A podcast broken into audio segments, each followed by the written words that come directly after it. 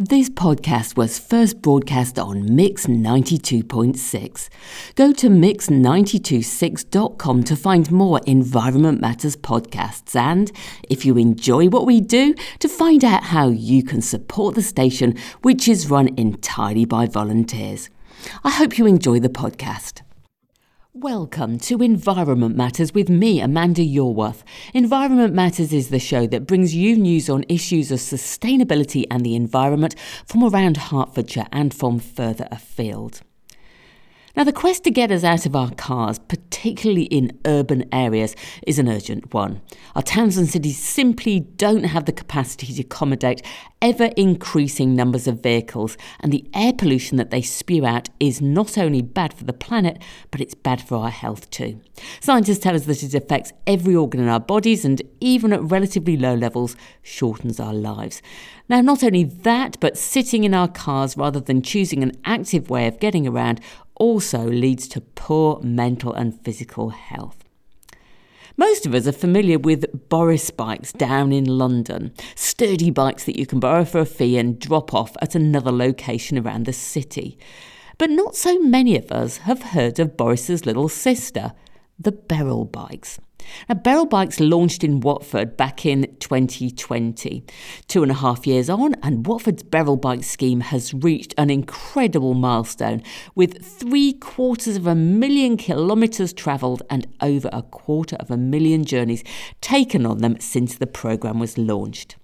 Whilst I've seen the minty green bikes around when I visited Watford, I've never actually tried them myself, so I was keen to find out more about how the scheme works, how it's helping people in Watford to stay active and green, and whether it's something that could work in other Hertfordshire towns.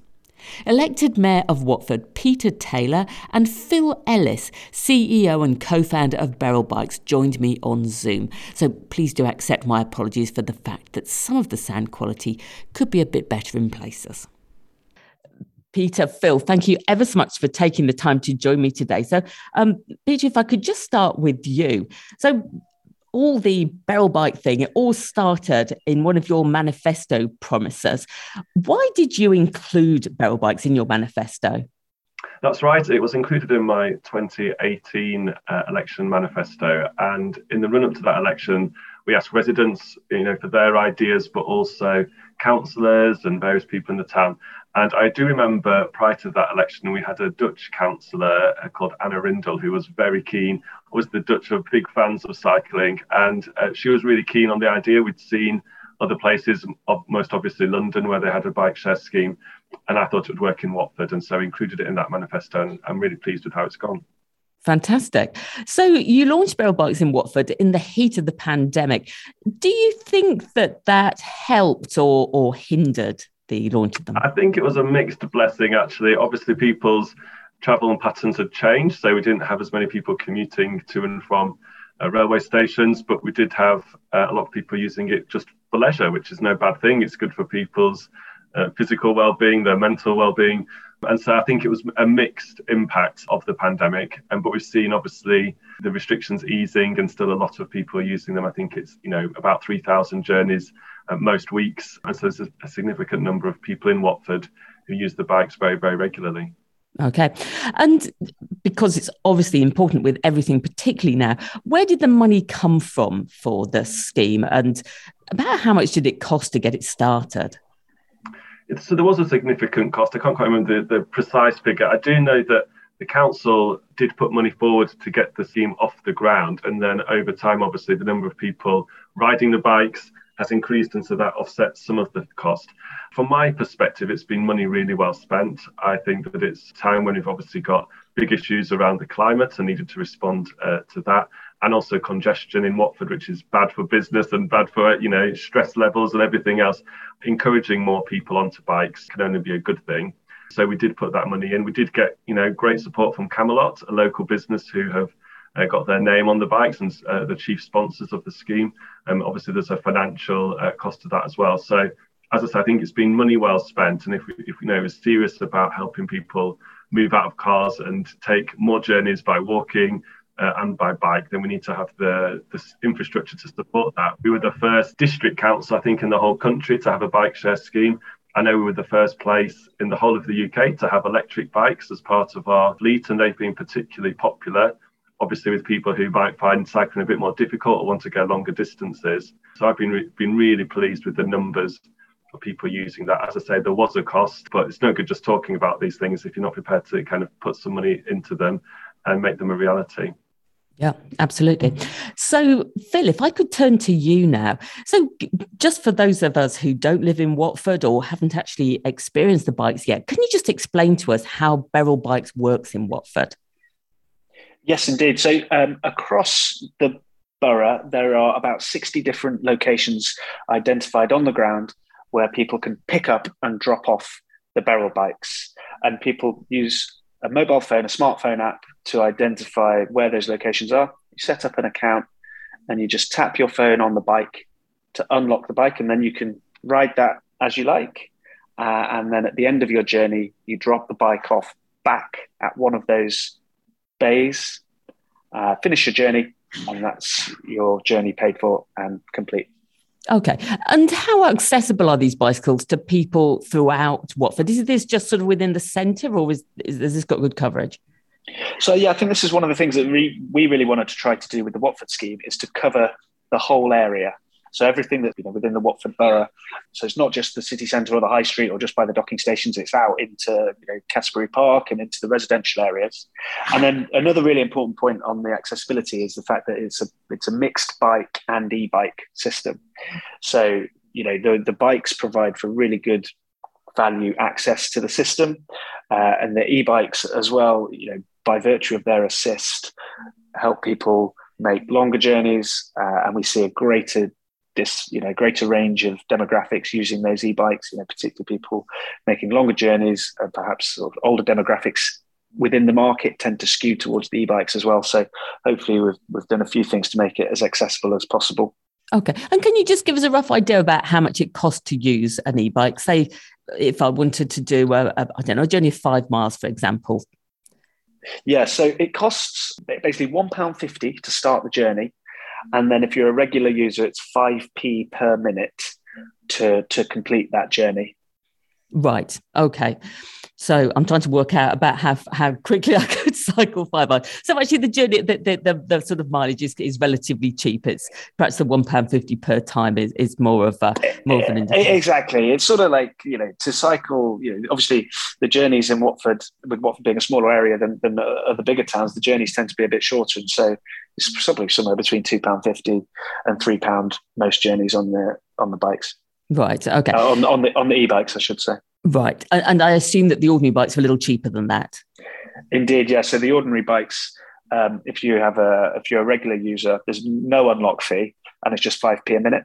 So really, really cheap, you know, people making 40, 50p journeys, perhaps, you know, from Watford Junction up to the high street and things like that. So yeah, lots of short, very affordable journeys. Peter? You know, there's been, I think, 25,000 different people that have actually used the bikes. As Philip said, Watford's actually a really small place. It's only 8 square miles, the entire town.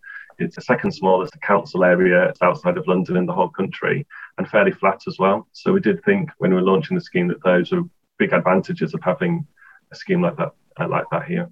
Okay, indeed.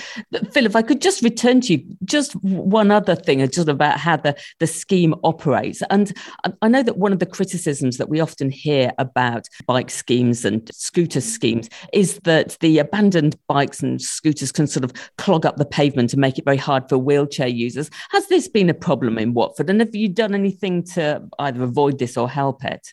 Yeah, so all of those 60 locations that I talked about have been designed into the town. So they're always in places where they can fit. And indeed, you know, additional hard standing has been put down or additional space made available for those bays, as we call them. And then riders have to pick up and drop off the bikes at those bays. If somebody doesn't, you know, locks the bike somewhere where it's not designed to be, then first of all, there's a fee to that rider, so they pay an extra £5, which we think is, and it's demonstrated to be, a good enough penalty to snap most of those journeys finishing in the right location. And then beyond that, you know, we have an operations team in Watford who are on street 7 days a week, responding to anything on street, picking up bikes and moving them back to where they should be if they're ever out of those bays. So yeah, I mean, it's something that we have to keep on top of from an operational service perspective, but I think we're operating within the realms of a good level of tidiness and order on the street. Okay, good to hear.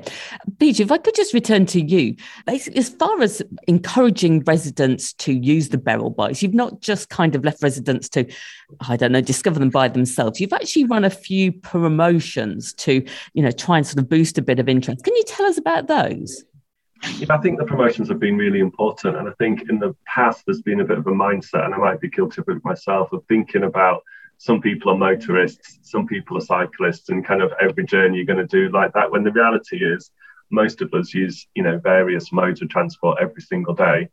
And I think it's some of the promotions have just been about saying to people, well, you know, for this day is going to be a discount if you work here or related to this event, why don't you try cycling rather than going by car? So when we have big events on in Cassidy Park, for example, encouraging people to cycle, because we know otherwise the roads are going to be really congested, and so using alternative modes of transport is good for everybody, and those have been successful, and they've raised the profile of the scheme, and it is something that people are quite proud of. When I go around, what the people know about the scheme, huge number of people have ridden the bikes themselves, but I think even those who haven't kind of recognised that if it's making their roads less busy, then that's a good thing for everyone.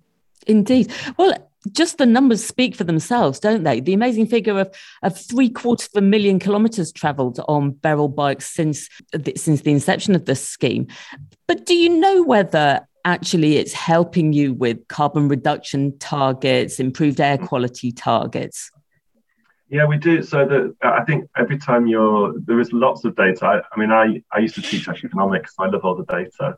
And Beryl's a great scheme for that. So we know that people are, when they choose to go use the bike, they're asked, you know, what would you have used otherwise? And so people will say, if I wasn't on the bike, I would have driven. And there's a significant proportion of people, that's the case. Phil will probably know the data better than me, but I think it was around 10, 20%, something of that order of people who would have gone by car and have chosen to use a Beryl bike instead. Yeah, that's right. And we can also look at where people are cycling. And so we see, for example, you know, Watford Junction station, the busiest train station in Hertfordshire, that obviously is a key hub, and we know that the base there is really well used. So there's clearly commuters are cycling, you know, then getting on a train, and that's the daily routine, and it's really helpful to see that. Obviously, it's used all over town, but there's you know, real strong links with the tube station and with Watford Junction station in particular. Phil, if I could just turn back to you there, so. Beryl operates not just in Watford, but in other towns and cities around the country as well. Do you think that a scheme like Beryl Bikes would work in any other Hertfordshire towns? Can you think of any other in particular it might work in? Yeah, that's a good question. So I think Watford has been a really good scheme to demonstrate that, yeah, like a smaller location. Typically, before we launched in Watford, you know, bike share schemes were really limited to big cities. London obviously has a well-known one, and others were launching in big cities. But the scheme in Watford, with the support of the council, has managed to prove that you can build the ridership elsewhere. And indeed, yeah, we have been looking at other towns in Hertfordshire, and you know, we know that other councils are looking at it quite seriously. Indeed, following Watford's lead, places like Hemel Hempstead, particularly, we are very shortly expanding across into Hartsmere in Boreham Wood. And I think there's one or two other places that would be really good to expand into. But yeah, it's a case of, you know, we need to work with the councils in those locations to make it happen. And so that's part of the process. So, Peter, just to finish off, it sounds like the story of Beryl Bikes in Watford is a positive one. But do you get any feeling about whether they're popular with residents and also whether they're popular with businesses there? Yes, I do. One of the ways we can talk obviously is election results. So we do well as an administration in Watford when it comes to elections. And I you know, made a big thing about introducing Beryl Bikes in 2018, re-elected this year, thankfully. And I've made no bones about the fact that active transport, sustainable transport has got to play a huge part in the future of this town. I think the role of political leaders as well is to think about what's in the best interest of the whole town. And when you make decisions like this, you will have some people who are against it. Any decision you make, you're bound to have that. But making the case and pointing out the advantages far, far, far outweigh the negatives. And so I'm really proud of what we've done. My priority now is to expand the scheme, but also to look at the infrastructure that, you know, I just had a holiday in the Netherlands, and when you see the amount of cycle infrastructure in places like that, you know, the UK is a long way off that position. And so making sure that we've got the facilities in place to make it easier for people to use bikes. It's not just about obviously providing the bikes. We know that that's just the start. Sounds brilliant. Phil, Peter, thank you very much indeed for telling us about that. Thank you. Thanks very much. I was talking there to elected Mayor of Watford, Peter Taylor, and to CEO and co-founder of Beryl Bikes, Phil Ellis.